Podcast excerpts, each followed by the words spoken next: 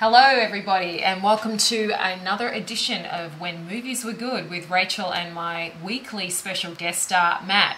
Matt, how are you today?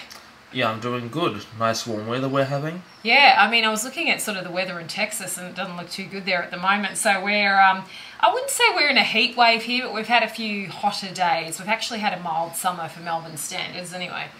Yeah, well, it's ironic though, since we spent all that time inside where we could have the air conditioning. Yeah. But I just think it's funny, we live in such a modern age where you can say apparently anything, and yet we still in- just introduce everything by talking about the weather. Yeah, that's true. No, I was just going to say that, but we, I guess the weather is such a factor at the moment because in different parts of the world it's so extreme. But um, we've just come out of another snap five day lockdown. We weren't sure we were going to do this in person, but I said, given my past audio issues, if we can do it in person, I would prefer that. And fortunately, we have been able to. Yeah, and I like having the excuse to order dumplings as well. Yeah. we just had, yes, I had vegetable rice and uh, Matt had his dumplings, and we had these cute little bun things as well. So, in our pre recording meal that we, we had together at my little abode here at uh, the headquarters of When Movies Were Good. So, we are inviting you to come with us to spend a bit of time with James Stewart tonight. He in the time that we've had when movies were good going, we've we've seen and heard a lot from James so far. But these were two really interesting films. He's the link to the films by being in both of them. Uh, but they were just two really interesting films. So, Mr. Smith Goes to Washington 1939, and given the political climate in a lot of countries at the moment, I thought it was uh, relevant to the moment that we're living in. And then, by the same token, on the flip side, Harvey, one of his other most famous films about what's real and what's not in life, I think, given the situation we're in as well at the moment, is a, is a nice tie in. So, Matt, eh, were you familiar with these films before we did them? Well, Mr. Smith Goes to Washington is one of many films in my very large to watch collection because I did used to have a habit of going to the DVD store and always looking in the classics section and finding what was on special. So I had the tendency to buy films quicker than I could watch them, and I was glad to have that in my collection when we came up to this particular theme. Harvey, I wasn't so familiar with though. I uh, guess I am not up to date on my White Rabbit stories. Well, Harvey was a film that um, when I was growing up, they always used to show it like on a Saturday afternoon. And I didn't know if we actually got to see Harvey or not because I'd only ever watched parts of it. no one sees Harvey, that's the point. Yeah. but at the time, I was like, oh, I must actually finish watching this film because I never ever get to see Harvey. And of course, um, as Matt was just joking there, nobody actually ever does, or, or maybe they do. I guess it depends on how, how you see and perceive Harvey. But I always thought that Harvey actually was in the movie, and, and I, as a child, I didn't understand that that's not quite him being in the movie is not necessarily what the movie's about. So I wanted to go back and revisit it and actually watch it from start to finish. And I know there's been, it was a very famous play that won a Pulitzer Prize in 1944. So it's a very well known piece of work. And I think the last high profile person to play Elwood, James Stewart's character in the film, and he played him in the play as well, was um, Jimmy Parsons from the Big Bang Theory, and I watched a few clips of him, and it was kind of interesting. It was sort of just like Sheldon on the stage, basically. But Yeah, I have a feeling he may have even been forced into acting like that uh, because, like, um, that's why the audience is coming in. We need you to fill your stereotype. That's Ye- you now. yeah, that's right. And look, let's face it, most actors just play themselves or different versions of themselves in, in, in a lot of the films, especially people who are sort of a marquee actor. That's the audience wants to see. Wants to see that. I think Chuck Norris once said he goes, "I just basically play different versions of the same thing in every film because that's what the audience wants to see," and that's that's fair enough. I mean, I must admit, I only go and see Tom Cruise movies because I'm looking for a specific stereotype that he plays. Well, um, I've gotten into this uh, YouTuber and podcaster recently called Simon Whistler, and he has uh, channels everywhere, and he sort of presents history and uh, criminal investigations in a very light tone. And I admit I'm mostly attracted to his style, um, although I uh, uh, am always hesitant about how um, uh, perfect the research behind each show is. But you sort of uh, try and uh, look around it for a bit of entertainment. Yeah, exactly. So if we head back to James's career, which I mean, honestly, you could have a five week show about James's career, but he was born and raised in Indiana uh, and grew up in Pennsylvania as well. He actually studied at the famous Princeton University and started acting there. And then, pretty much after that, he went into being a stage actor and was appearing on Broadway and in some summer stock productions around the US. And then went out to Hollywood in the mid 30s and he got his big breakthrough in Frank Capra. You can't take it with you. I haven't seen that one yet either. I need to see that one. And then from there, he went into the film that we're going to discuss tonight Mr. Smith Goes to Washington. And he went up, up, up, up, up, went into the war, did many, many different things, and just is one of the most famous actors ever, basically. He also played the accordion. He did. What did he? oh no, who was I thinking? Oh, no, I was thinking of Steve Martin was playing the um, banjo, but um, They could have made a very strange Acapulco band. yeah. Um, but I mean, I grew up just James Stewart's always been a part of my life, just because I grew up watching. uh, You know, sort of. He was always on TV in old films when I was growing up, and um, one of my favourite Christmas movies is one that he was in, and yeah, it's just. He, he's just James Stewart, and there's just so much in his catalogue to see, and I've still got. But the Philadelphia story is one of my favourite films. That's that's amazing. Yeah, that with one. Katharine Hepburn and Cary Grant. So we're going to discuss um, Mr. Smith Goes to Washington 1939. That was directed by Frank Capra as well. Let me just make sure I've got that right. Yes. And it starred Jean Arthur and James Stewart. And also Claude Rains playing one of the senators. And I, I, I didn't know, yeah, he sounded a bit too English for me. Well, it did take a bit of convincing for me because I'm so used to him being the Vichy um, police officer in Casablanca. Yeah, and um, wasn't he? He was in. Oh, he, Claude Rains is around all the time, but I always associate Claude Rains with his later career when he's playing a few of the other sort of some sinister roles. But he, I mean, it's not that he was bad in the film, but he just sounded very English, and I think his character's supposed to be from the Midwest somewhere, and it just it didn't quite work for me. Uh, and so the screenplay was written by Sidney Buchman and Miles Connolly, uh, who contributed some of the dialogue. And the music was by Dmitri Tiomkin, and I know we've discussed him his work I think before. he did Robin Hood. Yes. The Robin Hood music. Yes. Um, the name sounds very familiar. So essentially, um, the film f- focuses on what we all know to be true now. I suppose back then it wasn't something they wanted to talk about, just how corrupt the political process is, especially when an outsider tries to come in and actually do the job and do what they're asked to do because that's not really what being a politician's about. And we don't sort of need to go into any sort of um, common day or, or into present day scenarios, but it actually, with what's going on in the world, with certain things going on, it really makes you think that even that long ago, nothing's really changed. Well, uh, all sorts of examples can be found um, all over the world. Uh, uh, like, uh, I think one of the core examples of conflict of it, because it's uh, really a story about conflict of interest. Yeah. And one example I can think of that happened in uh, Lebanon about 15 years ago was one of my professors, uh, because I used to study archaeology, he was heading um, a, a dig in Beirut after there had been a massive uh, war. And they would try to make best of the situation and uh, look at the rubble for uh, sites. And he kept getting all this pressure from the architecture minister or something like that um, to hurry up with the with the, with the digging, with the studies, and it turned out that he, that minister had a financial interest in the main construction company doing the work. So although a lot of people in government make and uh, politicians make fun of the bureaucracy of a government and like a, that a official can't accept a bottle of wine as a gift without a, uh paperwork to support it or something. Yes, it can get a bit crazy at times, but you understand how easy it is for corruption to spin the other way. Yeah, exactly. Uh, hang on, what, didn't one of the state premiers here uh, in Australia get fired because yeah he accepted a bottle of wine from someone and didn't disclose uh, up in New South Wales, I think. So just goes Look, to I, show I, you. don't, I don't know. It doesn't Yeah. surprise me.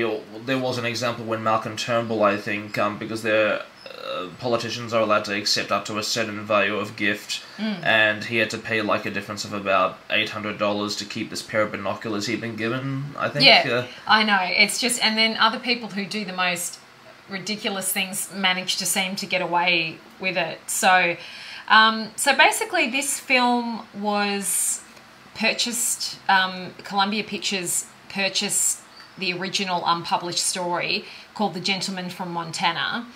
And it was originally going to be a vehicle for an actor called Ralph Bellamy, but once Frank Capra came on board, that sort of went out the window.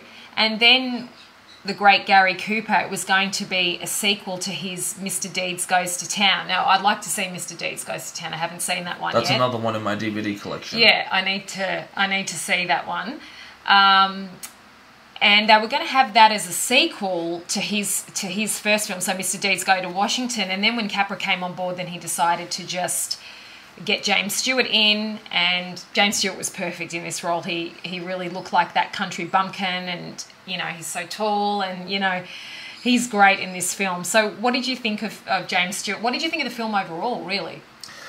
I really uh, liked it. I, there are a couple of um, uh, parts at the beginning when they're sort of uh, wrapping in the iconography of Washington with the uh, idealistic vision of the flag, which uh, perhaps hasn't uh, dated as well. But the core concept of this um, fervently patriotic person who uh, does have a high degree of faith in uh, the values of democracy, uh, at least as uh, it was uh, idealized at the time, and having to deal with the corruption of the system. And obviously, it's easy to say in retrospect. Uh, all these other parts of holes in democracy that they ha- didn't even look at as they would in future decades. But I think the core of that film shows that even within the flawed ideal of democracy at the time, there was a lot of clear um, uh, corruption to um, deal with, and it's actually partially based on fact because about 15 or so years ago there had been a major investigation into a lot of um, corruption that had happened in the White House in the 20s uh, when an otherwise popular president had, even if um, with good intention, uh, uh, appointed far too many friends and associates to positions of power, and it just uh, uh, ended up being a rather abusive system. Yeah, and it's sort of, I think, yeah, if you go back into every, and not just US presidents, but in every sort of political system, even in our system here in Australia, there's lots of quid pro quos going on. And I mean, we had a singer here that went to Parliament. Um, he was what the lead singer for Midnight Oil was it Peter Garrett, and Yeah. you could see what a broken sort of person he seemed to be when he left Parliament. He did stay in, and he was quite high up in the government, and um, you know he gave another reason for leaving politics, but um, you know wanted to go back to his band or personal life or whatever. But you could just tell that it just wasn't what he thought it was going to be, and that's very much the, the No one ever does. Yeah, and unless you're really you come up through the branches and you come up from the ground in politics, then you know how the game's played. But for certain people who come into it, they get, you know, appointed somewhere or they win an unexpected election, you can just see. I mean, one of the examples I cite is um, the for- former professional wrestler Je- Jesse Ventura. He, uh, back about 20 years ago, he became the governor of Minnesota. Just ran an amazing campaign and won. And after his four years as the governor of Minnesota, he was just this broken, bitter person because he just couldn't get anything done. well you uh, you're not used to how the system can fight against you and i think um, politicians would be one of the most stressed out people because you're forever like uh, you're forever watching for um, the next person trying to chase up behind you so it would be so easy to fall into a trap of um, being focused purely on guarding your own interests. And like all professions, and particularly ones that uh, can have a quite a high um, uh, differentiation of hierarchies, so the military and and politics, all those things. Uh, once you go higher and higher up, uh, it's easy to forget about why you entered it.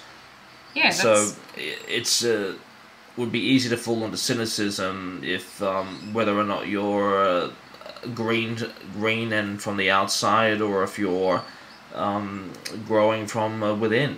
Yeah, that's true. And uh, yeah, he was an example of that. So when I was watching this film, it really reminded of what he went through and everything he wrote about after he left office. But he just became such a bitter and angry person. And when he got in, he was filled with such hope. And I think this James Stewart's character in this film was a bit like that. And even though it's sort of open for interpretation what happens to him afterwards, it's just nothing that he thought. So originally, when they actually did submit the the idea of this film, it actually the Hays censors didn't like it because they thought, you know, there uh, there was obviously some pushback from politicians who saw it as very detrimental to their image of being pro, you know, like pro people and everything, and it just shows you how corrupt they are.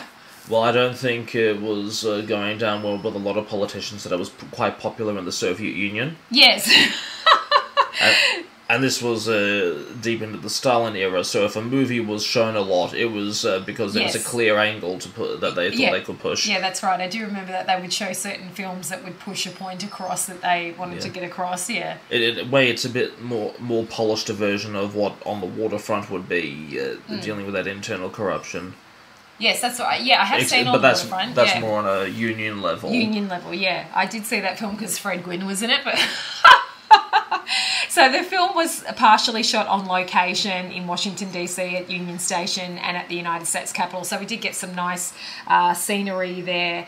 And overall, I, I did enjoy this film. Uh, the only thing I thought was, I thought everyone in the film was quite good. I just thought that Claude Rains was maybe a little bit miscast as the senator. It goes to show you, even uh, the Brit always has to be the villain, even Yes. when uh, the villain is an all-American senator. Yes, that, yeah, I know that's true. Actually, was it Jeremy Irons that when he was voicing the character of Scar in the original Lion King, he's like, "How come all of the bad people always have to be English sounding?" Even when they're furry. exactly, because Mufasa, I believe that's the Lion King's dad. He was played by James Earl Jones, and it's like, how are they brother brothers if one's got an English accent, one's got, you know? I guess that's one of the mysteries of the cartoon world. Maybe a lioness met with a lion in the war. Exactly. That, that could be the case, but it's always it's just interesting how the bad guys always seem to be the ones with the British accents in some of these older older films as well. So if we jump over to so Mrs. Smith Goes to Washington was James Stewart's well, he's probably his first really big film that he did or his first very popular film with Academy Awards, and and um, he didn't win for that one. He won for I think it was the, the Philadelphia story he won for, but that was 1939. So we're going to go 11 years after that to Harvey, 1950. Now this is we were joking around at the start. Did we ever get to see Harvey? But basically, it's based off Mary Chase's 1944 play. And from what I read, James Stewart did do uh, a turn playing Elwood on Broadway as well. Uh, so, of the play of the same name, and it stars James Stewart and Josephine Hull. The story centres on a man whose best friend is a pooka. So, I guess a pooka is like a Celtic mythical be- uh, creature or being uh, named Harvey, who's supposedly a six foot um, three and a half inch tall invisible raz- uh, rabbit. And the ensuing debacle when the man's sister wants to have him put away in a sanitarium, and all the people that um, Elwood and Harvey, I guess, come across. So, what did you think of this little gem of a movie? I love the plot. Uh, from coming from an era that's a lot more sympathetic to the needs of those with um uh, support for mental health. It is a. Uh, you do have the underlying worry that probably films like this gave a misguided representation of what treatment for those with um uh, medical needs in, in that area were because uh, they they'd have seen this man going to a, this nice uh, pal- semi palatial building and it's just a uh, a vaccination, and uh, apparently the worst that will happen to him is uh, he'll, he'll be a bit of a less generous tipper to the cab driver. Yes. But uh, I suppose uh, if you can, well, even now, uh, America's health system is very proportional to what you pay for it. Yeah, that's right. But uh, as far as the the core line of, uh, first of all, uh, that n- not since Maris and Frasier have I seen such a well developed character that isn't there at all. Yeah, that's true. Yeah, we never did get to see Maris, but I think that worked. I think that worked. Absence makes the heart grow fonder, Yeah. Rachel. It, it, it, it, yeah, we never got to see Maris. I always just imagine Maris is sorry, we're just getting a bit off tangent. We're talking about Frasier, the TV show, and and Isn't Maris that the was, point of the podcast? Yeah. uh, will Rachel and Matt get off topic? Yes. Um, will we mention Alfred Hitchcock? Yes. Will we mention Larry Hagman? Yes.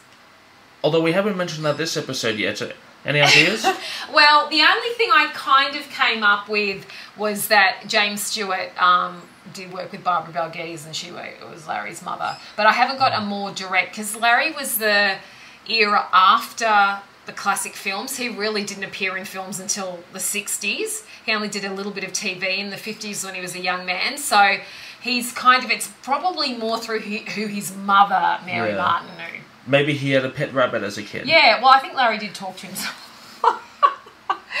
but I just think this is such a. And look, Harvey is one of those films where you can make of it what you want to make of it and i'm sure on every on on some level everyone can relate to the character of elwood in this film because everyone has a bit of a secret thing inside them their own secret interests and desires and who, what they think is real and special to them and what they think and no one should judge you for that basically so as he said i'm happy the way i am and you know basically he had a line about being in reality once and he didn't particularly like it so and we can relate so uh, I just thought it was a very sweet little film, and uh, I think it, it. I think it would, and it works really well as a play as well. Uh, I think it was very necessary that they worked into an early part of the script of the struggle of how uh, Stewart's character had been left all the family money Yeah. because they're obviously wealthy, and I'm thinking only a person of independent means is going to be able to Yeah. get away uh, with um, that fantasy life for so long. Yeah, yeah. A lot of um, yeah. I mean, a lot of rich people, especially from that era, you know, they were very eccentric, and you know, if you look at somebody like Michael Jackson, I mean, the more your money insulates you from the reality of having to get up and go to work every day and do this and that, even if you have worked for the money in some way, it's very easy to get caught into this alternate reality that your money can buy you. Yeah, and never have I seen a film where a basically a, a he's basically a, a bar addict. Yeah. Uh, but uh, he is such a positive character. Yeah, he is. And it's Uh, and he only drinks to be social. He just has to sometimes fantasize who he's socializing with. Yeah, that's right. So do you think that um like if you were playing Elwood, would Elwood would would Harvey be right there with you or would you be playing him like it's more of a figment of his imagination like off somewhere? Well, it's peculiar because later on, when uh, the Pooka is Yeah. almost taking on a relationship with the one of the doctors as well, Yeah. um, it, Stewart is kind of able to accept him, accept Harvey like a an actual person who isn't always physically there. Yeah. Yeah.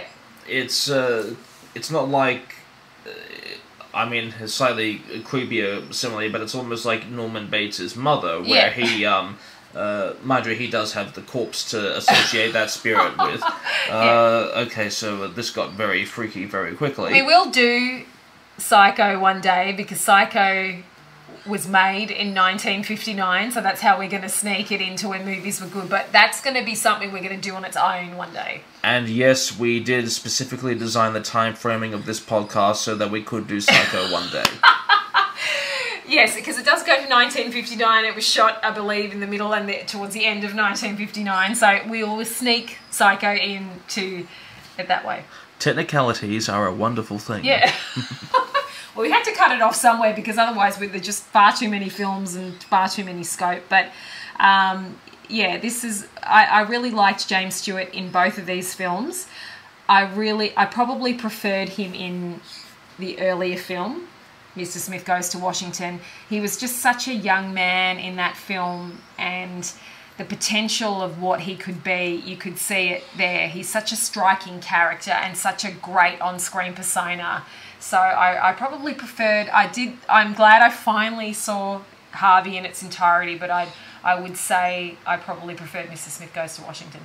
As far as uh, what film I actually enjoyed watching the most, it probably was Harvey because I love that human drama with a good plot.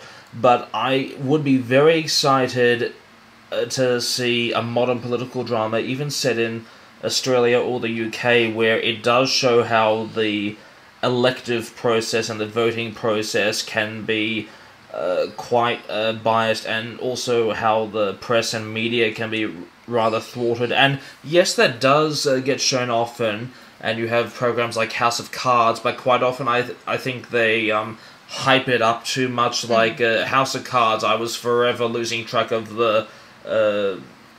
Uh, the different ways they were talking about rigging of, of votes and quorum and stuff, partially because you had Kevin Spacey's manner overtaking the whole room, Yeah. and so you sort of forgive it as like, um, uh, okay, uh, he's pushing the system in his favor somehow. I'll just go with that. Yeah, uh, but the, but uh, yeah. Mr. Smith um, goes to Washington did a much better job of.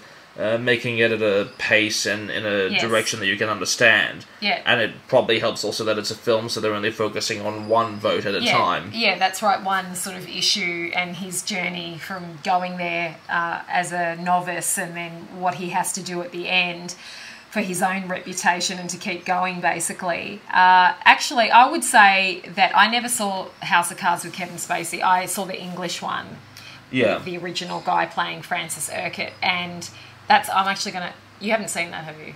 I've seen parts of it. I might. I've actually got the DVD They're, set. they're both great. Of course, Yeah. being like about 20 years apart, and America and Britain, the tone's quite different. yeah, yeah.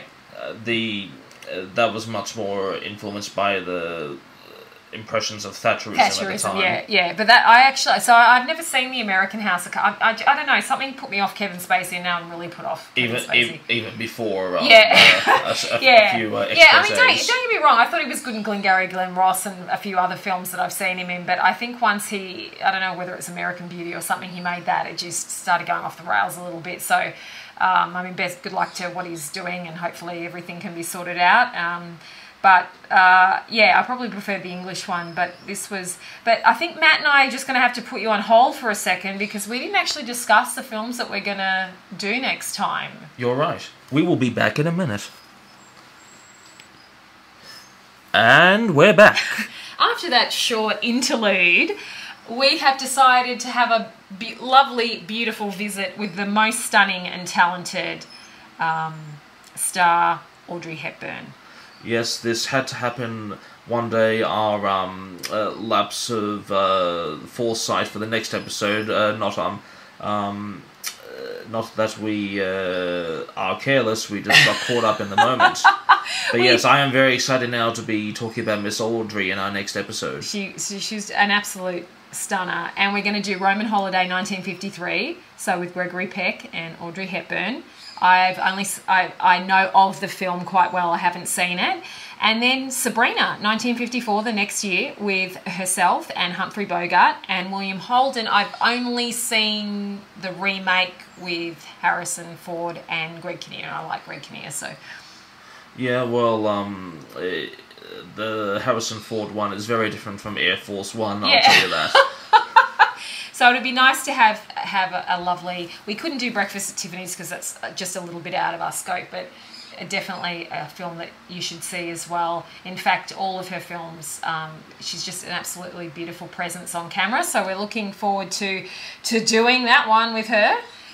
Yeah, uh, it will be interesting. Even um, I mean, again, not for the scope of this podcast because uh, her latter part of her career uh, went a bit beyond the time frame we've chosen to focus on. But there are quite a few uh, more niche movies that she made that are less well known. There was one, I believe, where she's like alone in a forest Yeah. for a long time.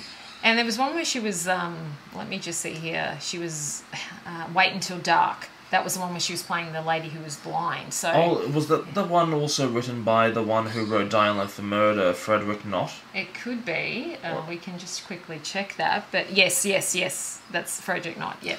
Look, I envy Frederick Knott so much. I'm uh, uh, so much. I mean, like you start out as an almost professional player. You just miss out on Wimbledon because of the war. Yeah. You write three plays that are phenomenally successful, and because of that success, you just can't be bothered doing anything else. Yeah. Yeah, so that that's actually for all those of you film lovers out there. That's actually a good film to watch as well. I've seen parts of that, and I do need to revisit that one as well. So thank you for. Uh, we were a little bit haphazard this week because we weren't sure we could record in person. But we appreciate you being with us. We're back out of lockdown now, so let's hope we can keep that momentum going forward. And in the meantime, I'm Rachel, I'm Matthew. and we're watching good movies. Thank you and good night.